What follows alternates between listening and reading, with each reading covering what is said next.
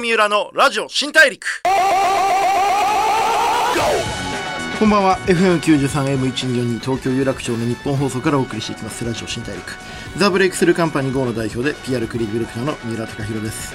あのー今日この後あの僕すごいお会いしたかった方がゲストに来ていただけるんですけどこの収録僕遅刻から始まってまして普段結構23分前には必ず入るようにしてるんですけど割と15分遅れくらいのえぐい遅れ方をしまして僕の番組なのにこうゲストの方に来ていただいてるのが遅れるのってやばいなと思ったんですけど最初入った時にちょっと目合わしくなくてあちょっと怒ってるかなと思ったらあの軽く下打ち合わせしてる時にコーヒー持ってたことが問題になってて1個前の現場から飲んでたやつ飲みかけのずっと持ち歩いてたんですけどあの若干こうあれこいつ遅刻してるのに買ってんじゃないかと思ってたんじゃないかなと思ってそういうのもちょっとそういう疑念を抱かせないようなスタイルをしていかなきゃいけないなっていうこう気配りが大事だなっていうことを思った次第なんですけれども。さて今日はですねいろいろなジャンルで活躍している方にお会いしてライフスタイルの学びや心得その方の見せるビジョンなんかをお聞きしているリスナーあなたと一緒にたくさんの発見を重ねていく番組ラジオ新大陸です。今回は芸人の、まあ、今めちゃくちゃ人気のヒコロヒーさんをお迎えします。どうぞよろしくお願いします。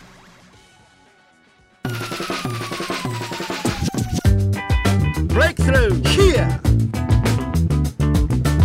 郷三浦のラジオ新大陸。 Breakthrough The Breakthrough Company GO の三浦貴弘がお送りしています。ラジオ新大陸。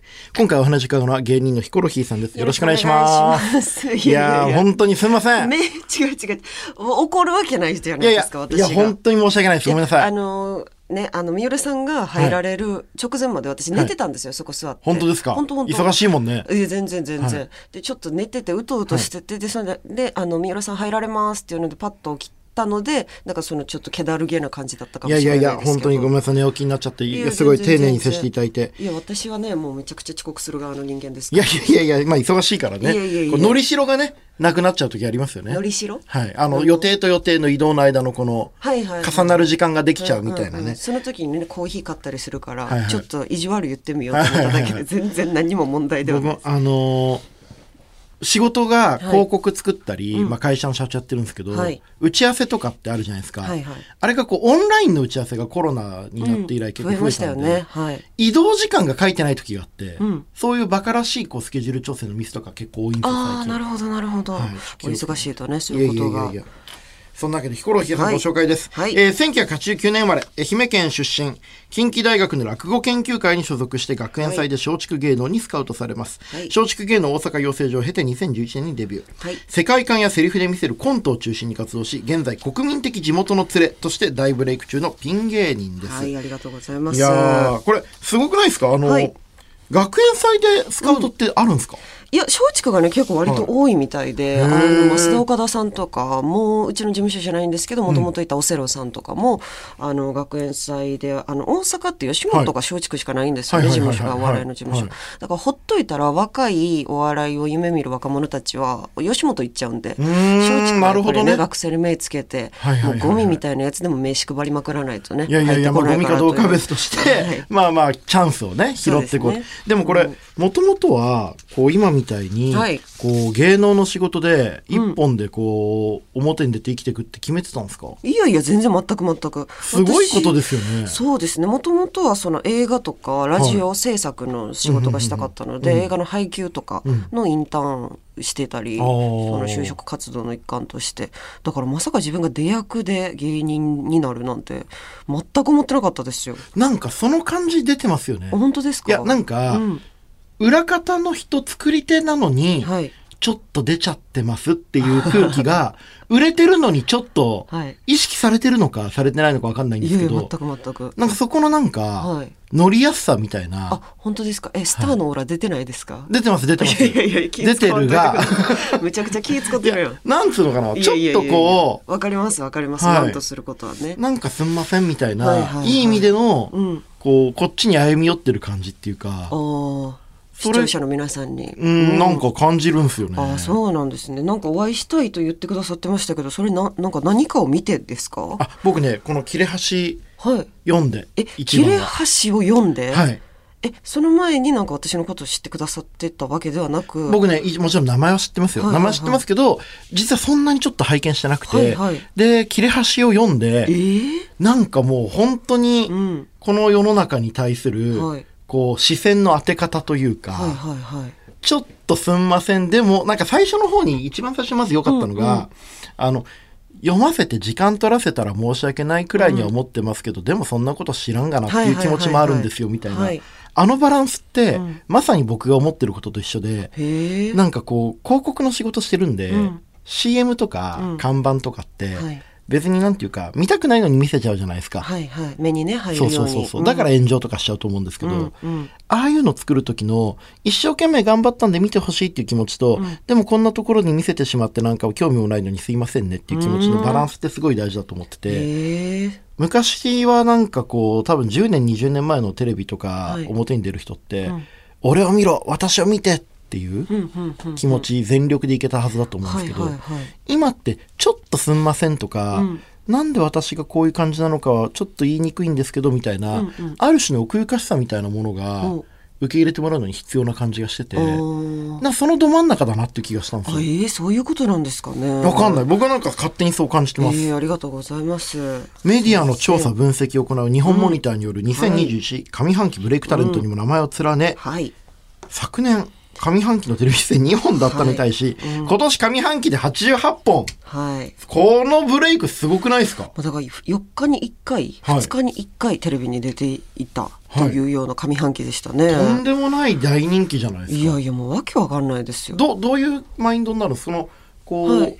まあ急にって言ったらあれですけど、うんうんうん。ブレイクっていうことその気持ちの変化って追いつくんですか？いや気持ちの変化というか、なんか無責任なもんやねとは思いますけどね。だからなんかそのねいやいや。あれでしょ、はい。ヒコロヒーさんは変わってないのに、世の中が勝手にチヤホヤしやがってみたいな、うん。まあ、世の中っていうほどのムーブメントにも慣れてないんでそれはちょっとあれですけど、まあなんかそのまあだから業界の方とかが、うん。まあこうちょっとか芸人の先輩方とかが、うん。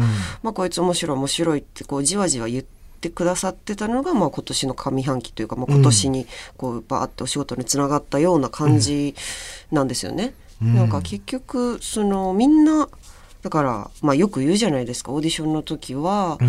まあ本当ゴミみたいに扱われてた方が最近お会いすると、あなんかあの時から違ってたもんねみたいな。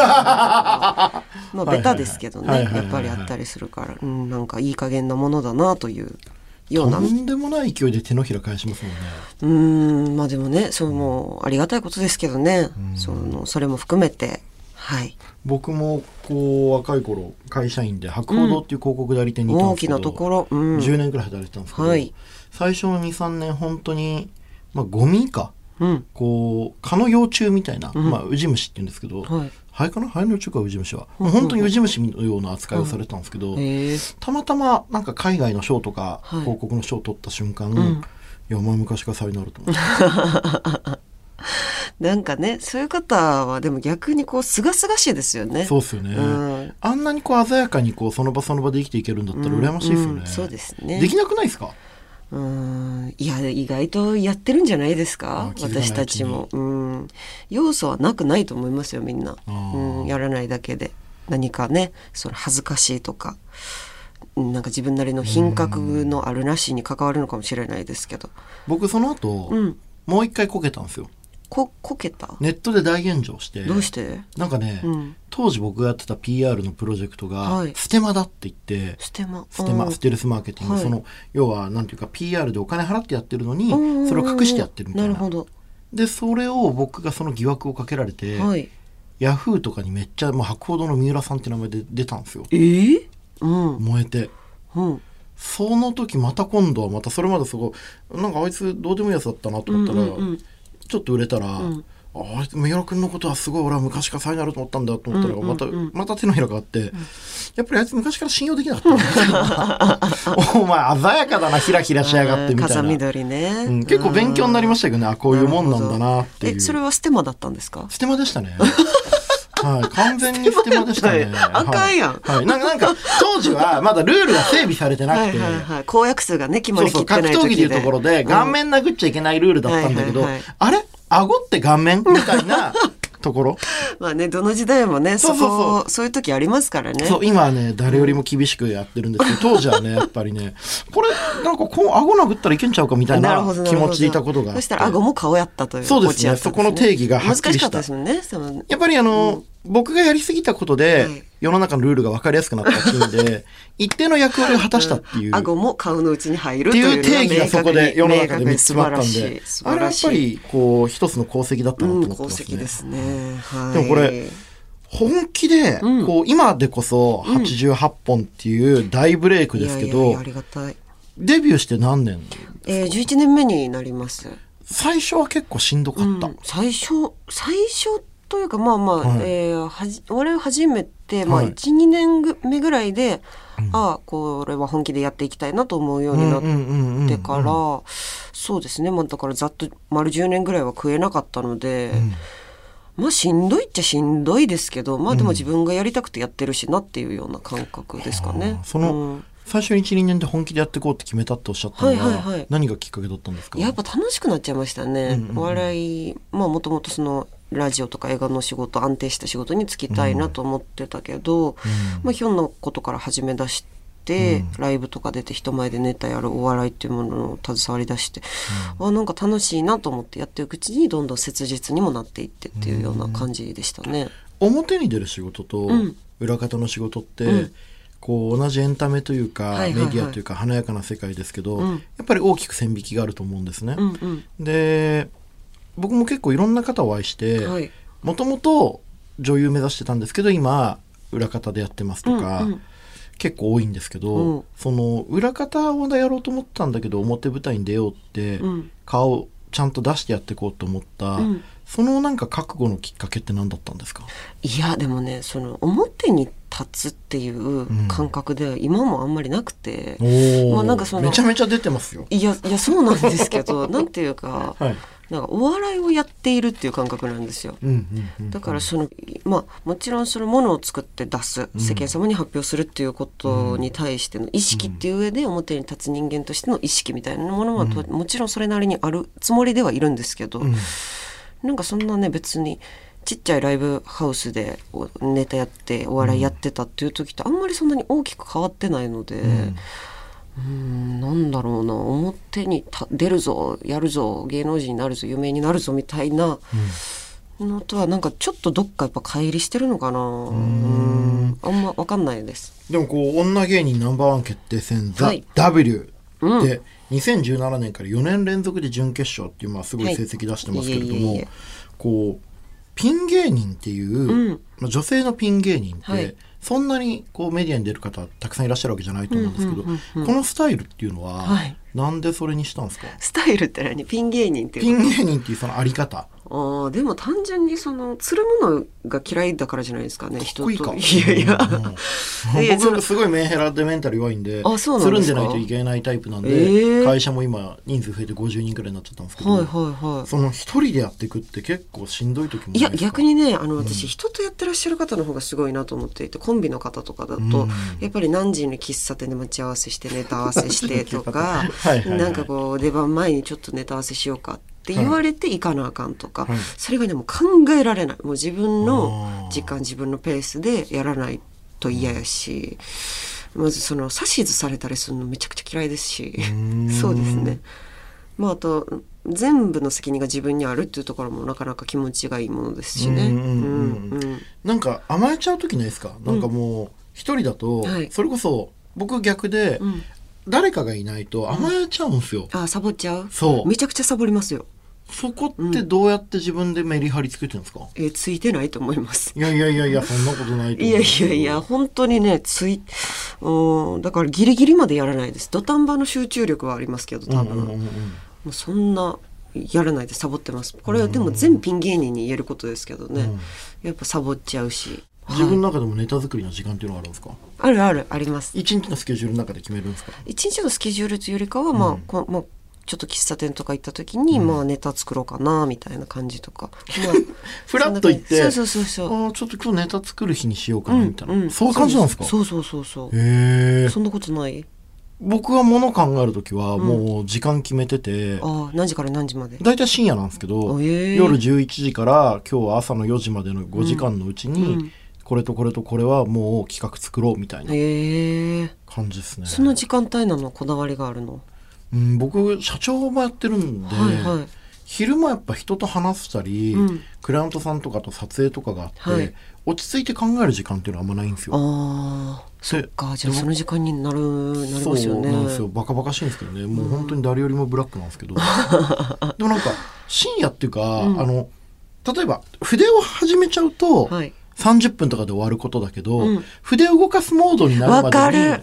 めっちゃわかる。に1時間とかいるめっじゃん。ちゃわかります。でしかも筆割るモード筆を動かすモードにうん。うん1時間で慣れる気がしないじゃないですか、そう。最初だから結果、うん。筆を動かすモードになったら30分で終わるんだけどそうなんですよ。3時間くらいまとまった時間がない結と局ほんま風呂入るのと一緒。そほんまに。うそうなんですよ。風呂入るまで3時間ぐらいかかっちゃう。そうでしょん、入ったらね別に30分ぐらいで終わる。大したことないんですけど。めっちゃわかります。それはもう何なんですかねあれ。そうだからもう昼間の例えばこの週ラジオとうん。次の現場の間にうん。1時間あるんですけどしかも30分で終わる作業なんですけど、うん。1時間じゃできないみたいな。わかるわかるわかる。そうでしょこれ全クリエイタークリエイターっていう言い方していいかわかんないですけど物作る人間何か作る人ね、はい。そうはでしょうね。これ多分ね周りの人理解してくれないんですよ。えどうして？なんかもうこう例えば15秒の CM のコンテ2個くらいだったら、うん。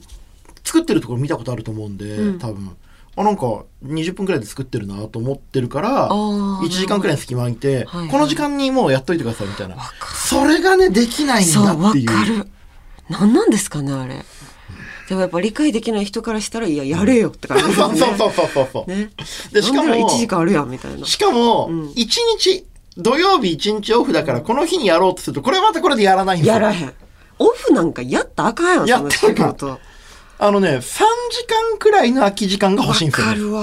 1日じゃない。うん。そして1時間でもないっていう。よくわかりますそれはね多くの人にこの番組を通じて伝えていきたいなと思うんですけども、はい。えどういうふうに脳でこう例えばジェンダーの問題を使った漫才とか、うんうんうん。いろんなこうテーマでこうはい作品作られて、作品というか、まあはい。はいコント、はい。作品を作ってると思うんですけど、どういう思考のプロセスでうん。こう企画して作品作ってるのかちょっとそのテーマをなんかそのプロセスを超詳しく知りたいんですよね。いやでも本当に私自分本位のもので自分がこう興味あるとか好奇心があるっていうものしか、あの扱ってないんですね。うん。うん、だからそのジェンダーとかも、まあこれはすごく当事者になることが多かったので、うん。まあなんかその中から出た不満とかうん。腹立つなみたいなことをやったっていうだけで、うん。なんかそれをうん。ね、こうちょっと社会問題に切り込んでるコメディエンヌみたいな、社会問題に切り込んでるコメディエンヌの紋切り感すごいね。なんかね。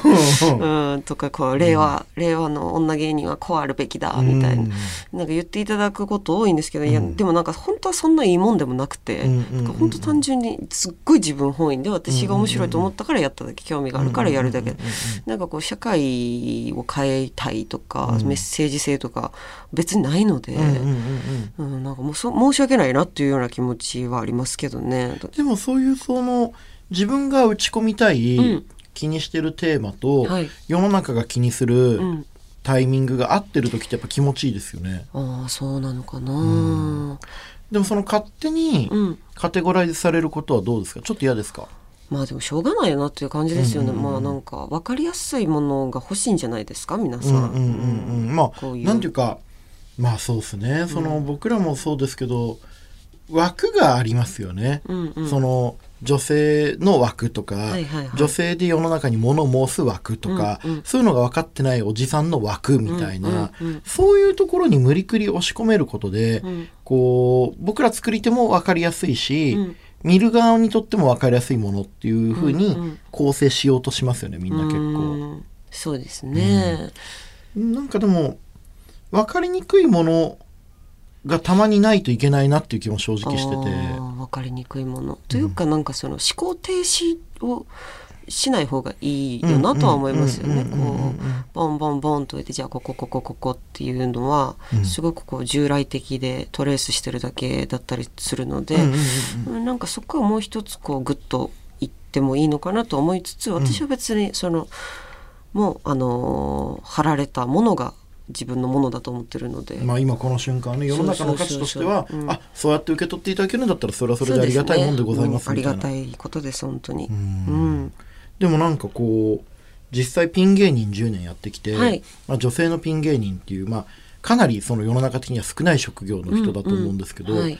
この10年ってやっぱりそのジェンダーというか、うん。女性というものがちょっと差別されてるというか、うん。生きにくい世の中だってことにようやくちょっと気づき始めて、うんうん。ちょっと変わっていかなきゃいけないって思ってるタイミングだと思うんですけど、うん。この10年でそういうのって感じました、うんどうやろうな、うん。うんえっ、とし世間がそう思い出してるなっていうこと？そうです、うん。そうですね。でもうーん、まあ、去年ぐらいですよね。なんかこう、大げさに言われだしたの。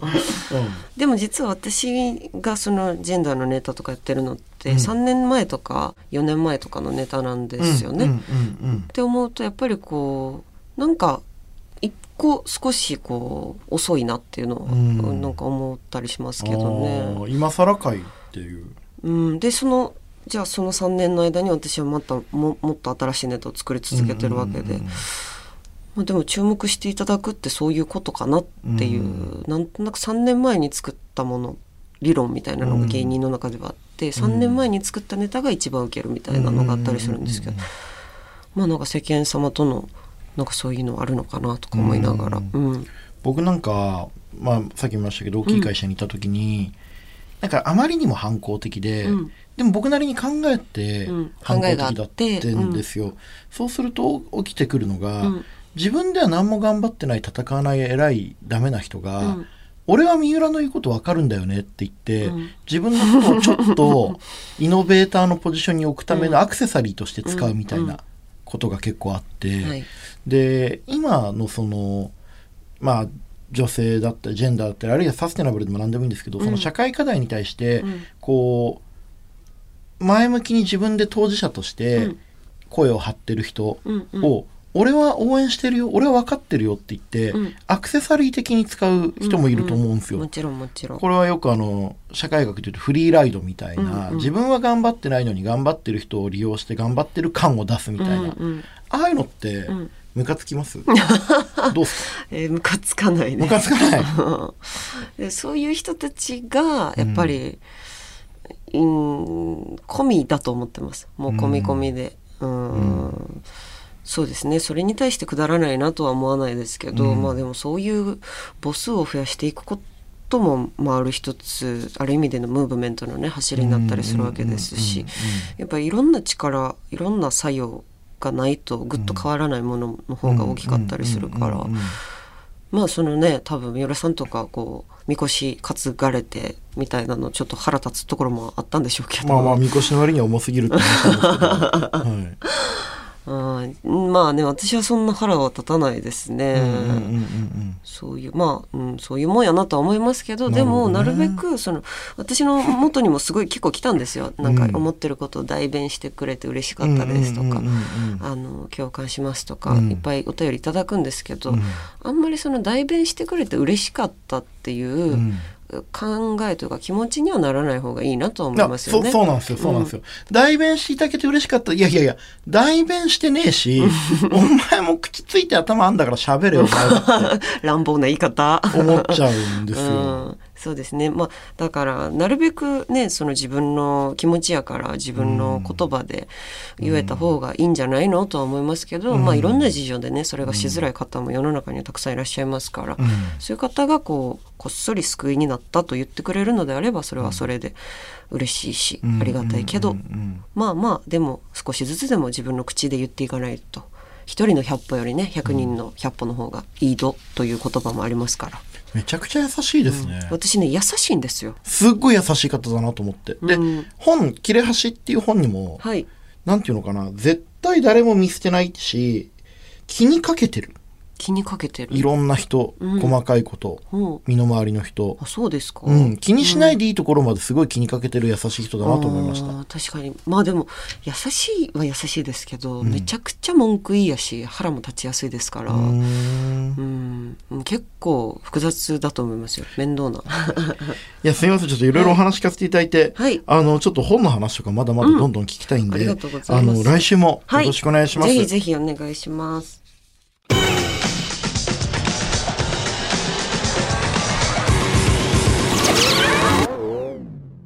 ゴー三浦のラジオ新大陸